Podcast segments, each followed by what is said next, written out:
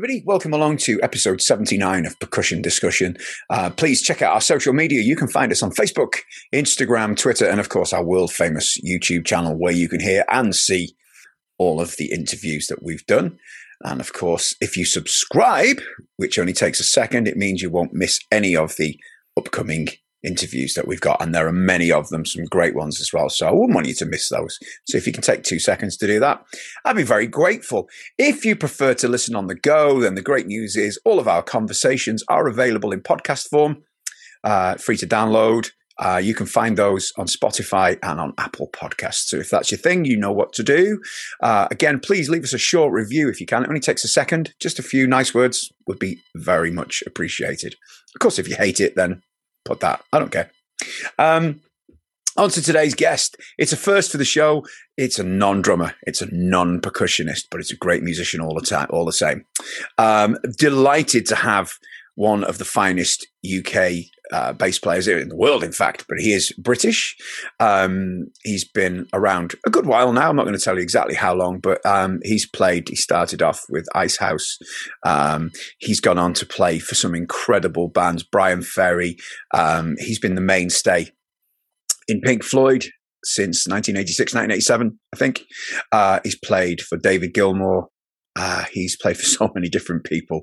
Um, and today we've brought him along to chat about some of the remarkable drummers that he has played with along the way. And um, you may also know him from the fabulous Rockonteurs podcast that he does with the fabulous Gary Kemp. So it gives me great pleasure to welcome the wonderful Mr. Guy Pratt. You're very welcome.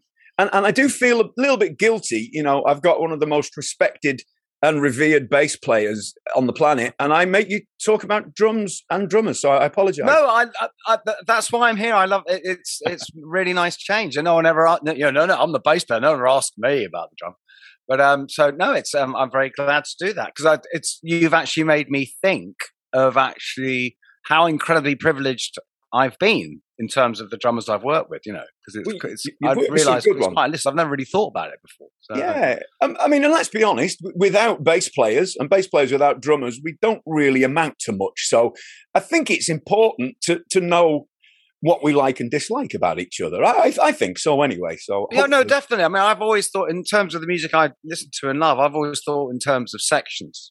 Yeah, yeah. You know, it's always rhythm sections that I like rather than individual players. It's kind of some people are amazing with some people, and in, you know, not and the thing isn't there with others. So hmm. there it is. So look, you've played you've played with enough of them. Let's be honest. And one one that immediately comes to mind, and uh, I was very lucky to have him as a former guest on the show, and that's your long-time drummer uh, from Pink Floyd, founding member, of course. As a drummer, that sounds terrible, uh, you know, and of course, Saucerful of Secrets, Mr. Nick Mason. I mean, Nick Mason, yeah, Nick's. What's incredible is having worked with Nick for so long is since we started Saucerful of Secrets, mm. I've never played with this guy before. Yeah, it's amazing. Yeah, this, this, is the guy, and I also now totally. I mean, I always loved Nick, and I always loved to see. And uh, like when I played with Pink Floyd, I always deferred to Nick on timing rather than Gary. I mean, because Gary's brilliant, and, and and Mister Perfect, Mister Precision, eighties. You know, I mean, I'm the same generation as Gary, hmm. and we come from that machine world. Whereas but for Pink Floyd, it is it's it's got to be right, right back to you know like kind of almost like that sort of Beyonce's 16th behind. It's almost hip hop. Yeah. And, um, and, but, but what's interesting is so, but like, but with the sources, this is the first time I've ever played with Nick without anyone else. Right. And it's so, and it, it's changed the character of how he plays so much because he hasn't got a net, you know. Mm. Not his wife, Annette.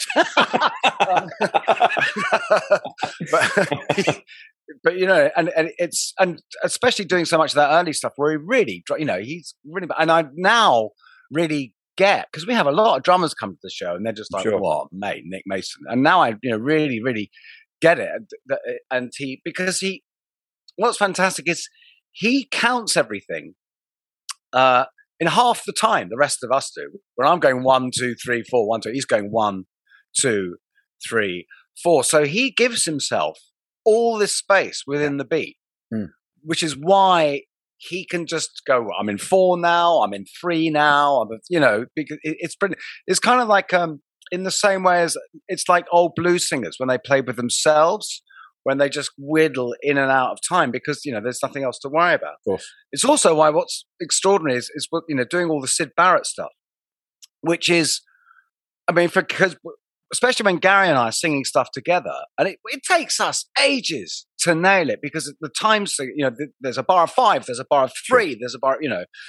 And it's and you you know you have to everything's driven by the vocal and Nick just sails through it like the easiest thing in the world you know, ah. because he gets it. That's where he comes from. Sure. He doesn't have to work it out. He's not counting anything. It's it's absolutely brilliant, and I can't tell you what a joy it is.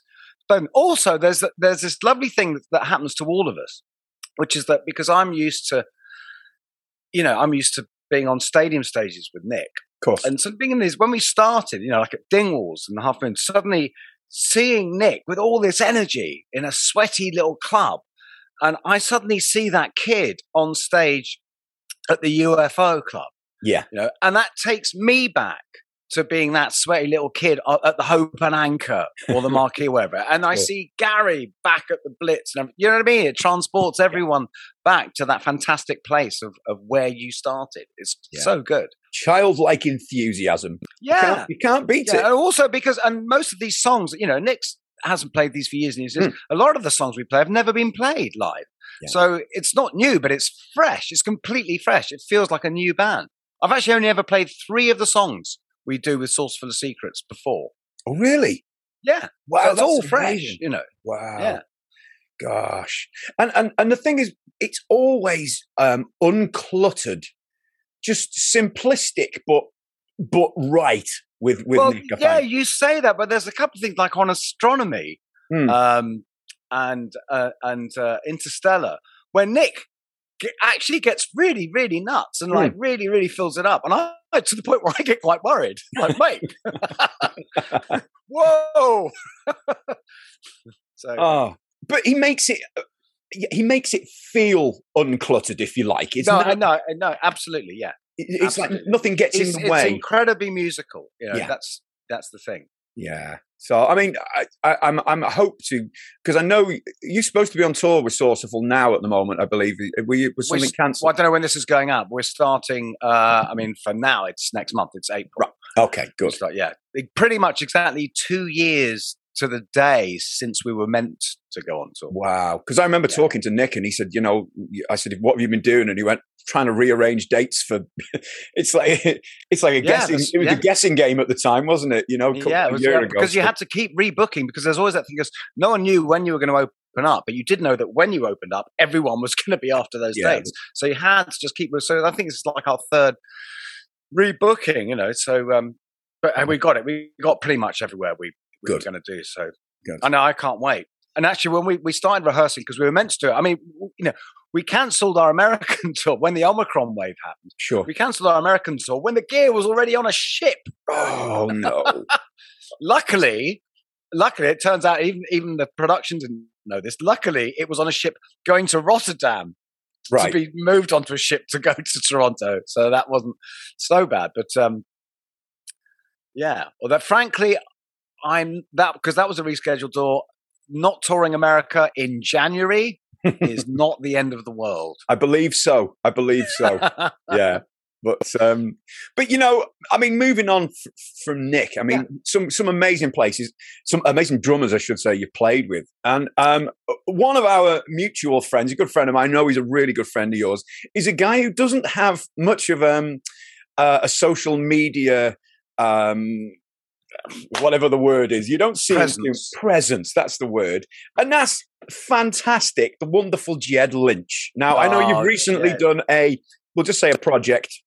We, yeah, we did a project with Pete Townshend, which I brought him on, which for me was um, uh, was just incredible. Was the ultimate box tick because it's it's Pete's fault that I'm a musician at all. So the, um, I can't really talk about the project. I'm much I'm dying to, but um, all I can say is that Ged was just amazing, as he mm. always is, and he's such, yeah. he hides his light under a bushel. That boy. He really does, you know. And, and the thing you're getting three for me. There's three main things with Ged.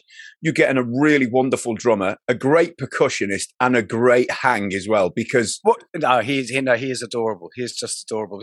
There's um uh and very, very funny. But I said one of the things I love about working with Ged is that he's a big picture guy. Is that is that when he puts his drum part down, that's not it. He's built a whole load of percussion into what he sees. So, so I said it's kind of like it's kind of like me saying I've got the bass part, and then picking up a bass with two strings and playing something, and people go, "Well, that's good, but it's not quite it." And you go, "No, no, no, no, no," and then I pick up a bass with the other two strings. and finish it off. And that's what Ged does. You know, he ha- he has this complete picture where sort of percussion is really intrinsic to it, and he's always right. He's mm. always right. Yeah. You know, so um, yeah, I lo- love that boy. Don't get to play with him anywhere near enough, mm. but there you go. What wonderful play! How how did you guys meet then? We met uh, through Johnny Marr and Bernard Bernard Sumner mm-hmm. when um, they did uh, it was electronic. I think was it their third album? I can't remember which it was, but which was like about 98, 99. and they put this band together, and, and, it was just for a TV tour. We just we went around Europe and we did like TFI Friday, and we did loads of live TVs, and it was basically the the greatest band that never was. I actually in my book the way I describe it is is that it used to be that that whenever I saw Ged, we'd sort of sit and we'd have this moment where we just looked glumly at our pints and bemoaned this band that never was, that never talked. Although, actually, on my podcast, Rockonteurs, not mine, mine and Gary Kemp. Yes. Uh, Johnny Marr finally confessed to me because for years there was this thing of they blamed Bernard and Johnny blamed each other. Well, I'd love to go on tour, but he won't. No, I'd love to do it, but he won't. And Johnny finally fessed up, said, "Guy, it was me." oh. So that's why that did. But that's how we met. We sort of fell in love and, and had this sort of bromance. Yeah. And then did various other things. I'm trying to think what else we've done. We, I mean, the funny thing is, we haven't actually done all that much together. I've got, I mean, and we did some great stuff with me with Brian Johnson. Oh, we did a great, we played on the um, uh, Tom Jones Pretenders duet. Right. On yes. his, oh, yeah, the version of Lust for Life. Yeah. Uh, and I got him in on, uh, for what was really just an exploratory day with David Gilmour for the On an Island album, which was just really, really early on day at um, Abbey Road, and and David was really just trying. It was like kind of you know it was at the blues jam mm-hmm. stage mm-hmm. of of making the album. But funnily enough, the only thing that ended up on the record from that day was the th- the track that Ged played on, which was "Take wow. a Breath." Amazing. That's pretty cool, yeah. isn't it?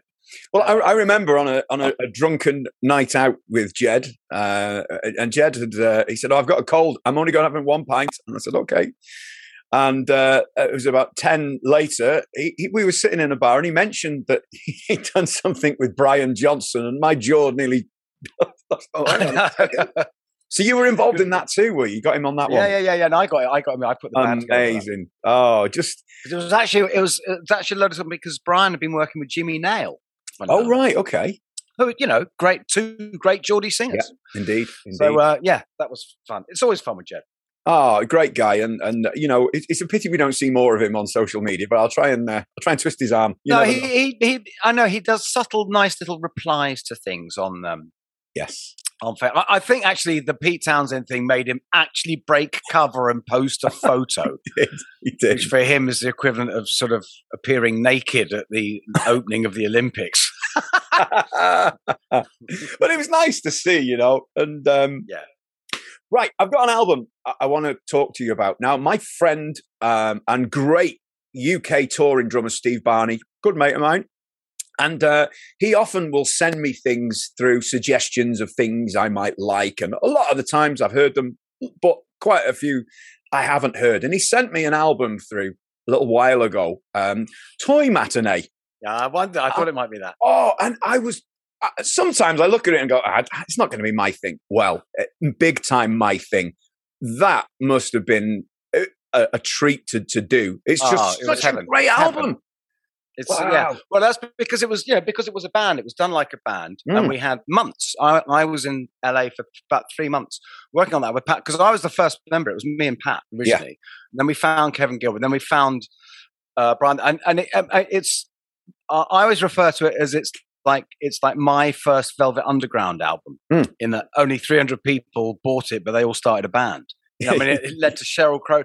Um, the funny thing is, is, is in Britain, it's pretty much unknown. But I get so much kudos from American musicians mm. for being on that album, like more than Pink Floyd or anything. But really? like that generation that came after, all of yeah, I've met people who work with Dre, people who work with Beck, all those people, and they're all just like, "Whoa, Toy Matinee, man!" And uh, so, and of course, that was the um, fantastic Brian MacLeod. And what was oh, brilliant yeah. about Brian, because I really well, I was really worried because it was a super, you know, it was Pat Leonard, who's such an amazing, gifted pop, who's basically a prog writer trapped mm. in the body of a pop genius. right. and, that comes uh, across, doesn't it? Let's be yeah, honest.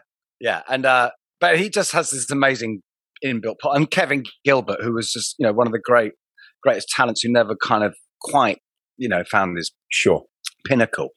Um, and we tried, and I was just really, really worried about it being LA and just that whole kind of Toto Uber Muso sort of thing. You know, I've always been, you know, I always, I've always got a little bit of the kind of West London punk rocker. Yeah, of course. Ab- about me, and um, which I think is one of the things that Pat liked mm. about me. That you know, and uh, uh, and and it was brilliant. Pat had this absurd studio. Pat had just made like half a billion dollars for Warner Brothers with Madonna, and they just said, "What do you want to do? Do whatever you want. Here's a blank check." So you know, so it was just heaven, absolute heaven. So we were all on a wage, we were just hanging out, messing around, just you know, and I'm, I'm just laughing. And that thing of the luxury of just having so long to work out songs and to get the parts together. And Brian, what I loved about Brian was Brian was very much um, ahead of his time. In the, uh, like I said, we're still. This is at the end of the eighties, and the thing with drummers is everyone still very much wanted to be Jeff Porcaro or Simon sure. Phillips, and it was mm. all super tight and super music. And and and Brian can do that, but he comes from a sort of Bay Area punky background. He was in this band Wire Train, and he had this thing where suddenly he was playing like Ringo, you mm. know, and it was like wow, which was amazing and fantastic and really refreshing.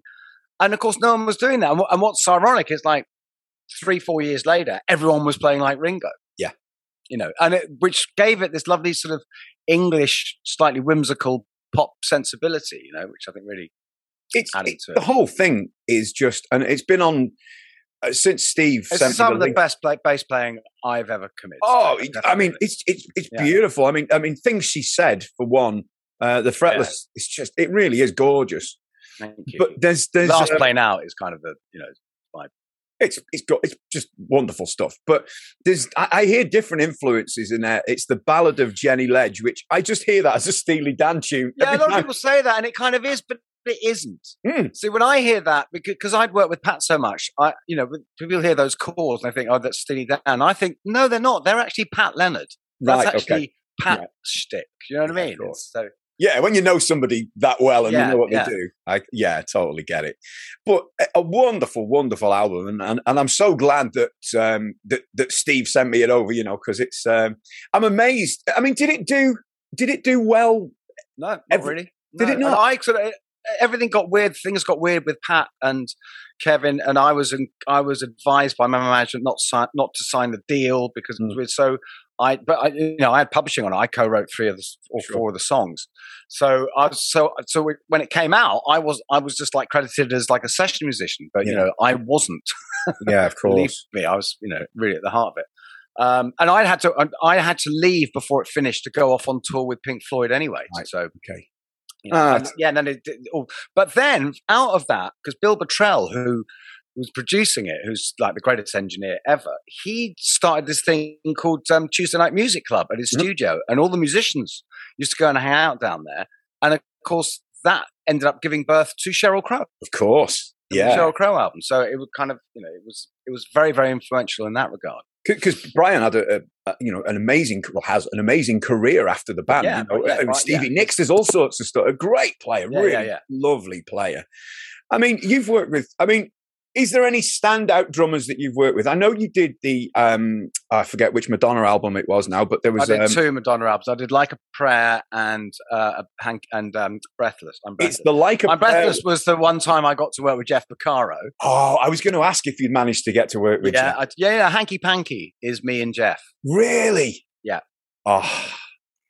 Now, uh, were, were you? He was he was just adorable. He was. Were you when you recorded that? Was it? Were you kind of in the same space at the was, same time? Yeah, yeah, yeah. No, we, we, and I had to. It was quite funny because I was, uh, I'd actually gone to Miami to uh, because because there was a, a, girl I knew who was staying with the friend I was staying with, mm-hmm. and we started having this sort of little scene. And I snuck down to Miami to see her, and I had, and while I was in Miami, Pat called and said, "Listen, the, the Madonna session, it's on Monday, nine o'clock." Yeah. Hey, can you be here? I went, oh, yeah, yeah, okay. so I literally had to fly back from my and and I was on time. And that was a joke that Pat made. He, you know, he said, "Oh, okay. So Lucy, if I want you on time for a session, and it's better if you're coming from three thousand miles away." but I turned up, and, and I'd I'd had the most wonderful weekend, right? A fantastic time with this girl who then became my girlfriend later. Yeah. And um, and um, you know, and Jeff was asking me where I'd been. I said, "Well, you know, I was went went to see some." And we did the first take, and it was went great, and it was and it was really funny because Jeff just put his drums down and went, "Oh, guy, Miami." but, um, oh, yeah, no, and he was he was just wonderful. He and on the other, uh, on Like a Prayer was with um, Sugarfoot Moffett. Oh, and what a drummer he is! Let's be honest. Oh, yeah, yeah. And because uh, all most of all that stuff was cut, like, except for um, the actual track "Like a Prayer," hmm. which I did as an overdub afterwards. But um, everything like um, all that stuff was cut in like two days, and it was just it was the whole band in the studio with Madonna singing in the control room. Really, and everything was like one take. It was amazing.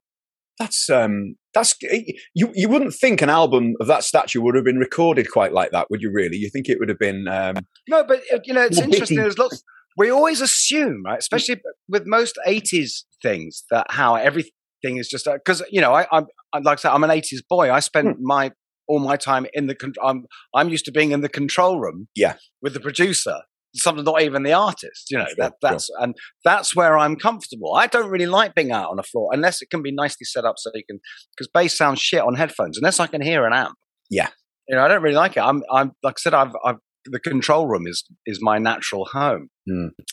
Uh, and you know, there was a reason I was bringing that. Oh yeah, but I was saying so. One assumes that a lot, lot of these records are put to put together piecemeal. And what's amazing is how many aren't. What's amazing is, for instance, someone like Trevor Horn, who you would think is the absolute expert. He's way more of a band guy wow. than you would think. Right. What he actually wants is a band in a room. Mm. You know, so Oh, that's that's good. Not that I've ever worked with him like that. I've always been in the control. That's because he usually gets me to get something he can't do. Want something I don't do. I mean, you know, very interesting that it was Trevor actually. This is a great thing about Trevor Horn, and he's absolutely right. Which is that if you need acoustic guitar in a song, you get anyone but the guitar player to do it.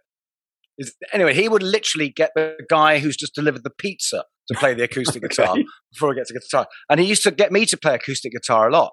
And, uh, and the reasoning is absolutely brilliant because if you get the guitarist, he's going to go, well, I can do this, or I can give you that, or how about I did this, or I did this. If you give it to me or the pizza delivery guy, I'm going to go C, yeah, G, D, you know, which is what you want. Just simple, simplicity. Yeah, yeah. Yes, yeah. Oh, it makes sense. I mean, I mean, I mean, Jeff Porcaro. When when you mentioned Jeff, drummers and probably bass players and other musicians go weak at the knees at the thought of yeah you know you know at, the time I mean, you know, he, he, passed away far too young. At the time, was was his genius evident? Oh yeah, no, like, it was it was it was just it was just yeah, it was yeah. gobsmacking, absolutely gobsmacking.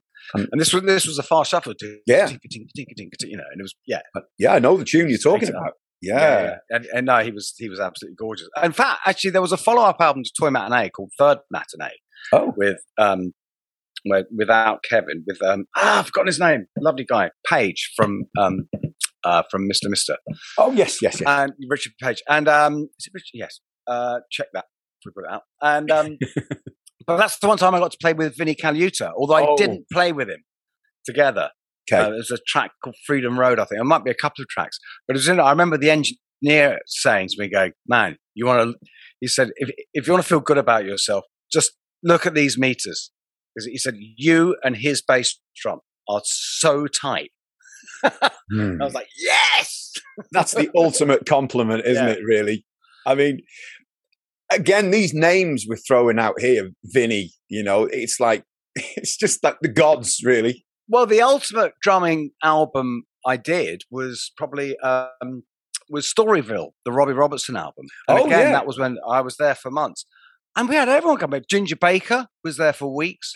and then the ultimate, a guy who I actually, who had been talked about in such hushed mythological tones. Of course, you've got to remember, this is back when I was young, and everyone I was working with was, was older than me. Mm. And and you and of course people in their 40s the idea of people in their 40s they were, were ancient and so we had Zigaboo Modeliste. Oh, right. Brilliant. And who who I knew about from the fine tutelage of Robert Palmer. Yep. And I said, and, and Robert used to talk about this guy. Like it was literally like he wasn't even real, you know. And was, and I, I just assumed from the way Robert talked about him, I thought he's obviously dead or ninety or something. and of course, he wasn't. He was in his early forties. He'd been working in a shoe shop in New Orleans, and um, he came and he was oh my god! Yeah. And he's one of the things you you couldn't even really see what he was doing. He just did stuff, and there was just this amazing kind of funky soup at me. And it's I, I remember, you know, Robert used to say, "Man, have you tried watching Ziggy? You can't even see." He said, "He's like he's mixing up gumbo." Lovely. And, and, we had even Tony Williams. Tony Williams oh, came down and played wow. on that. Which was, but then I and, and of course I was terrified. I mean, I'm not a jazzer. I was absolutely terrified when he came in. But um, but then they got him to play like a four on a foot on the floor straight rock beat.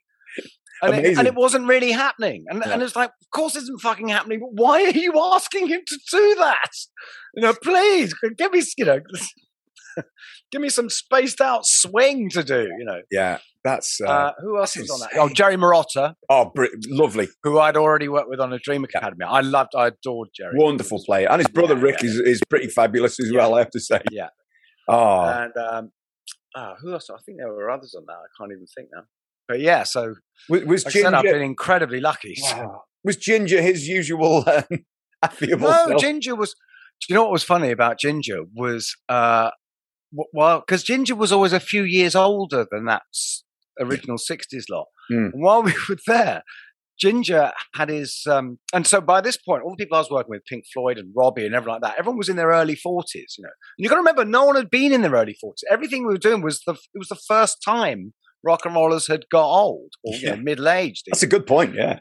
Yeah, it was no, you know, no one knew what to do. No one knew, do you get a mortgage? Do you send your children to school? I mean, what do you do? You know, there, there was no. Now it's yeah. you know, um, but yeah, but while we were there, he invited us all to his fiftieth birthday party, and I remember thinking, like, 50, 50, the fuck is 50? How does that work? And we used to have time, there would be times where like Ginger would be working out a drum, he'd work out some really complex drum part and it'd be lovely. And then we go to record it. And then he'd forget it, he'd forget parts of it. And we'd literally be going, yeah, well, you know, 50. Game over. yeah, getting on a bit. Because now it's, you know, I'm 60, mate. Oh, dear me that's that's a hell of a lineup of drummers, that isn't it? For one for yeah. one album, you know. I'm sure there were others. I'm sure there are others. I can't think who I can't think who I've missed. But but Z- Zigaboo, I mean, I mean, I believe um, Zigaboo used to handle the vocals for Meters as well. I believe. He's That's right. Yeah. yeah. yeah, yeah, amazing. He was he was a lovely man, lovely man. Love that man. Oh, it's incredible! I'm, I'm, i must revisit that album because it's. Uh, do you know I did well because I did one of the tracks for my, um, you know, in lockdown I was doing hmm. these lockdown licks where yes, I was yeah, people sure. had you know my greatest tips, which was really good fun, although nerve wracking, and it was really great to revisit some of it. because there was the song I did about "Hold Back the Dawn." Uh, actually has three basses on it. Oh right, okay. Just me playing chords, playing a fretless, and then a sort of I don't know, trying to be Tony Levin Failing miserably as usual. I mean, so for you, right? What, what and, and, it's an interesting question, this because it brings up lots of different answers when you speak, depending on who you speak to. What makes the ultimate drummer? Is that, the drummers is, I like are the guys who who are listening to the song rather than me. Yeah. A lot, of my, I mean, for instance, a lot of my, it used, when you're young, it's all about hitting the you know hitting the bass drum and the bass at the same time. Yeah. And when you get older, you realize it actually kind of really isn't because like New Orleans music isn't about that. No, no. And for instance, like one of my dearest, oldest friends is a uh, um, an absolute favorite, and I feel absolutely privileged to have worked with him a lot over the years, and also to have him as a friend is mm. um, Andy Newmark. Oh, yeah. Yeah, and uh, yeah. who I adore. I mean, I haven't seen him for ages, but we send each other very funny emails. And um, and for instance, I feel like a real organic thing with. I mean, because we've toured a lot together, we've recorded a lot. I've done a lot of stuff with Andy, and the, and I feel a very organic sort of thing with him where it works. But he doesn't. But he's he's not actually doing what I want. He doesn't put his, his and it's like uh, it's kind of either I have to change my patterns to put my notes with his bass drum, or just not worry about it. Okay. And it's and I find it's better when I just don't worry about it. So you know, because he's not really listening. He's he's a because you know great drummers are big picture guys. Yeah, you know they're just they're, they're listening to the song and they'll respond to something in the lyrics and they'll mm. you know because there is there is the same with the bass. Yeah, there, there is a paranoia about bass drum and bass connecting to each other, isn't there? You know, and, and uh, yeah, because it can be because it's a fantastic and very very satisfying thing. Yeah, but it's not necessarily what the song needs. It's nice for you, and it, a song doesn't necessarily need everything. Go, gung, gung, gung, gung, gung, gung, you know, that's not necessarily what you know the, the bass might need to be loping along a bit and the and the and the drums might need to be a bit more uptight or the other way around and you know they can they can do they can work together without being you know tied yeah. at the hip i can see drummers across the world that's watching this or listening going Ah, oh, that's great. Let's, change, let's, let's, let's just rewrite things a little bit, you know. And it's nice because obviously it, I prefer it. Obviously, yeah. I, would like, but it's you know, I get it's you know, and I probably if you'd asked me 20, 30 years ago, I probably would have said something completely different. No, the tyr- you know, but now I'm not. The tyranny of the bass on the bass drum.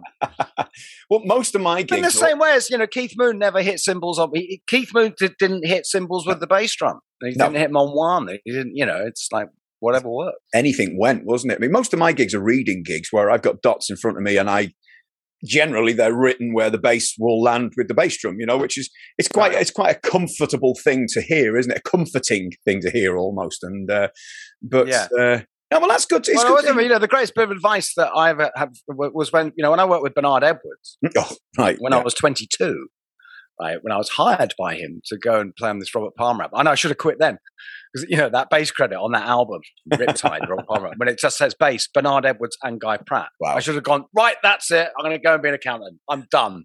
Pinnacle. I'm done here. and he used to, and he obviously thought I was, you know, I wasn't quite there yet, but he sort of saw something in me, and he used to take me off to the games room at Compass Point, sit me down, and give me little lessons. And it was fantastic. And the one thing he used to say to me was like, "You want to show off? You want to do whatever the fuck you go wherever you want, go anywhere, just be home for one." Well, that's true, isn't it? it's true. It's very true. It's a very um, parental thing to say. It's like go out, be, be home, home, for, one. Be home for one. I like that. It's like when drummers start some random fill and they don't quite know where am I. Although, well, although, funny enough, I did. I did. Uh, there's two records I've played on actually in the last during lockdown where I've done ludicrously long fills. Uh, one was a, a Gary Barlow thing mm-hmm. called um, uh, uh, um, incredible or unbelievable or something. I don't know, yeah. some swing thing. Yeah. And I did this film where I just started. It was like, oh fuck, I don't know when I'm going to finish. And I just kept going, and lucky I ended up in the right place. and then one thing I was really pleased to play on was, um, you know, um, there's something about Jamie, the yes. musical, the movie. Yes. Right. Well, those Dan's a mate of mine, and all the you know, and so is Richard, their bass player. And it was very very sweet that they had this big disco opening number and even Richard obviously played bass on most of it. They asked me to come and do the big opening number because you know because the I, I, love it. I love the people who know that disco is really where my heart is. Yeah, yeah, sure. So um, and and I did this one fill in it where I literally just went up the dusty end and started heading. I was like, oh shit, I have no idea where I'm going to end. Oh shit, and I just kept going and kept going, kept going, and luckily landed. And they kept it. It was brilliant. And when I went, to, I went to the screening of it. Dan Sells came up to me. He came up with the most brilliant description. He went, "We kept your mastermind filling." I said, "What do you mean mastermind?" He said, "You know, I've started, so I'll finish." oh, lovely. Look, Guy, it's been a pleasure talking to you. Before we go, we have to talk about your fabulous uh, podcast, The Rockonteurs. and if oh, anybody, oh, yes. if anybody watching this uh, hasn't, I don't know, they must have been living under a rock or something. If they haven't heard it, um, just just just talk a little bit about it because it, it is truly magnificent. It is brilliant. Well, it's um, it's myself and Gary Kemp, and and we talk to musicians or producers. Uh, or anyone we think, but it, it, tends to be musicians or producers. And what's lovely is that we, and we kind of cover every base in that Gary's an artist, and so he can relate to everyone from the point of view of being an artist and under the pressures of fame and all that stuff. And of course, I'm a musician, so I can relate on all the other side mm. of things and have a so. And because you know, because of that, because we're not journalists, people seem to be very, very comfortable talking to us. You know, we always get something I don't, we don't know. Sure. we haven't heard before. You know, there's always a scoop. We've had a couple of big scoops. We have one story that actually ended up being a big story in both the Times and the Guardian. Really? Yeah, which is when Bob Harris told us that Nixon asked Elvis to spy on John Lennon. Seriously? um, and it's yeah, and it's the funny thing is, is people think it's a lockdown thing, but it, it we'd actually started doing it before. Oh, really? I didn't. I didn't realize. Yeah, no, that. we started, but we hadn't released them because we were we were trying to get uh, ten of them together and having to go into studios and record them. Hmm. And then, but what was brilliant about lockdown, uh, you know, obviously not much was, but but was that the whole world went to Zoom. Hmm. You know, and so and it went. Oh my God! So, so now we can talk to anyone anywhere in the world. The other interesting thing is is how uh, uh, the uh, the length of podcasts changed. Hmm. Because podcasts were forty five minutes, Sure. because they were based on the uh, average length of a commute. Oh, right. Didn't know that. Yeah, appa- apparently that's what. Uh, and but after lockdown, it was basically make it as long as you want because it's basically people who want to stay outside walking the dog. Cool. So, but yeah, we've done over. We've done nearly eighty episodes now. Yeah. Yeah. Well, I'm. I'm, I'm a couple actually. of On, corkers coming up. yeah I must say. I think you are nice. number eighty for me, actually. So I think you are actually. Oh wow! 80. well done. I think so. Anyway, so but do, do I have to ask? Do you have a favorite episode? I know that's that's a favorite. Pick a favorite child, but um, For so, uh, but with, there's something about, and, and this seems to be universal. There's some. There's just something about David Coverdale yes, where that's the right everyone answer. just loves him so much, and we love him, and he's just so the right mix of kind of adorableness and Yeah. preposterousness. And um, the, what's so wonderful about David is he absolutely knows who he is and Yeah. knows exactly what he's doing. Yeah. you know. And he's one. And what was interesting about, and, and he really, really knows guitars. Mm. That was interesting. He talked very specifically about guitars. But um, yeah, you know, again, that's that's an, another drummer, by the way, who I loved working with was uh, Denny Carmassi. Oh yes, I know you did the, the Yeah, Coverdale God, Page thing, great. didn't you? Yeah, Yeah, I did the Coverdale Page thing with, and then I did the Whitesnake album with him, and he's. I loved that. I, I learned so much from him. Mm. I didn't because I didn't really know that kind of rock world, and it's a lot more, lot less straightforward and a lot more adventurous. And you kind of think there's an Mm. awful lot of turning beats around and. You know, not just being straight two four snare and stuff. So it was, you know, and, so, and he's got a, a brilliant head and just that kind of rock, Yeah. solid, Yeah. you know, Stonehenge groove. Nothing is going to move, you know. but I, I know David has. Uh, he's like an encyclopedia for music because I've had. I spoke for uh, with Tommy Aldridge for oh gosh, we had we had a chat for at least an hour and twenty minutes, and and he said, you know, if I change the slightest thing in in a Whitesnake song live, David on he's onto it straight away. Yeah, yeah, yeah. No, he missed. Yeah. and he, he he doesn't miss a thing, you know, and, and I'm sure you well you'll know that better than most. Well, what's funny though, because actually listening back to, because there's been a great remix and reissue of the album I did, Rest Yeah. His Heart, and it was great because it's very much a return to the sort of his blues rock roots. And Yeah. It's actually really good. Now, listen, I'm actually really quite proud of some of my playing on it. Some really nice playing. Mm. Because at the time, I remember it being really simple. My favorite, because Dave, because you know everything David says is just the most brilliant quote. Right, everything that comes out of his mouth is amazing. And I remember, cause I remember at one point, I can't remember what I was doing, but I came up with some riff or something, and David went, Guy, Guido, rather, Guido, crazy as I am about your playing, I'm afraid this isn't a Peter Gabriel record. That's a really good impression as well, I have to say. oh, just, it, you know, I, I try and pick things at random. Sometimes I don't know who they are, and you find out stuff like the, the Pat Leonard one, for example. Yeah, I didn't know, but I thought, oh, let's have a listen. But I have to say, as, as, as an old old rocker, um, Brian Johnson was magic, and and, and Joe Yeah, Elliott. fantastic. Joe Yeah. Elliott was so giving as well. Joe Elliott, I don't we, we, I don't know why we bothered turning up, frankly. I think I said like five words in the whole thing. And then he disagreed with me or something. No, Oh, but but he's absolutely brilliant. He was just amazing. And you know, I urge anybody who hasn't uh, hasn't heard seen it, well, heard it. It's not. It's, I don't think. It, I think there's clips of it. No, it's, YouTube, it's there, there? there's But- certainly clips of it. We don't, Yeah. yeah. it's just it's just audio, but it's on every platform. It's usually number one on the Apple chart most Yeah. weeks. I Yeah. say. So, but um, do go and listen because you, you won't. You know, have you had any drummers on yet, or has it just been uh, Nick I don't know, Mason, Oh, yeah, of course. Nick was the first one, wasn't he? Yeah. Chris Frantz. Ah, really? I didn't realise. I've not yeah, heard that. Yeah, yeah, And uh, we've got another big drummer coming up very soon. In fact. Oh, that's interesting. Well, obviously, I can't say. No, of course, of course no. not. Excellent. Well, look, um, it's been a, an absolute joy to talk to you, and, and, I really appreciate it, guy. I really do. Thank you so much. You're much. Very, very welcome. And um, good luck with everything. Good luck with the tour. Um, Thank you. Fingers crossed it goes without any hitches whatsoever. Yeah, all the dates on saucerfulofsecrets.com. Yeah, absolutely. Well, I shall try and I shall try and uh, try and nip along to one if I can. I'll do my utmost. And where's uh, near for Where's near for you? For me, um, Manchester, Liverpool aren't too far away, I guess. All right, uh, well, just give us a shout. I'll hook you up. That would be incredible. Thank you so much. Thank you very much. See you soon. Take care, guy. Cheers. Bye bye. Brilliant, mate.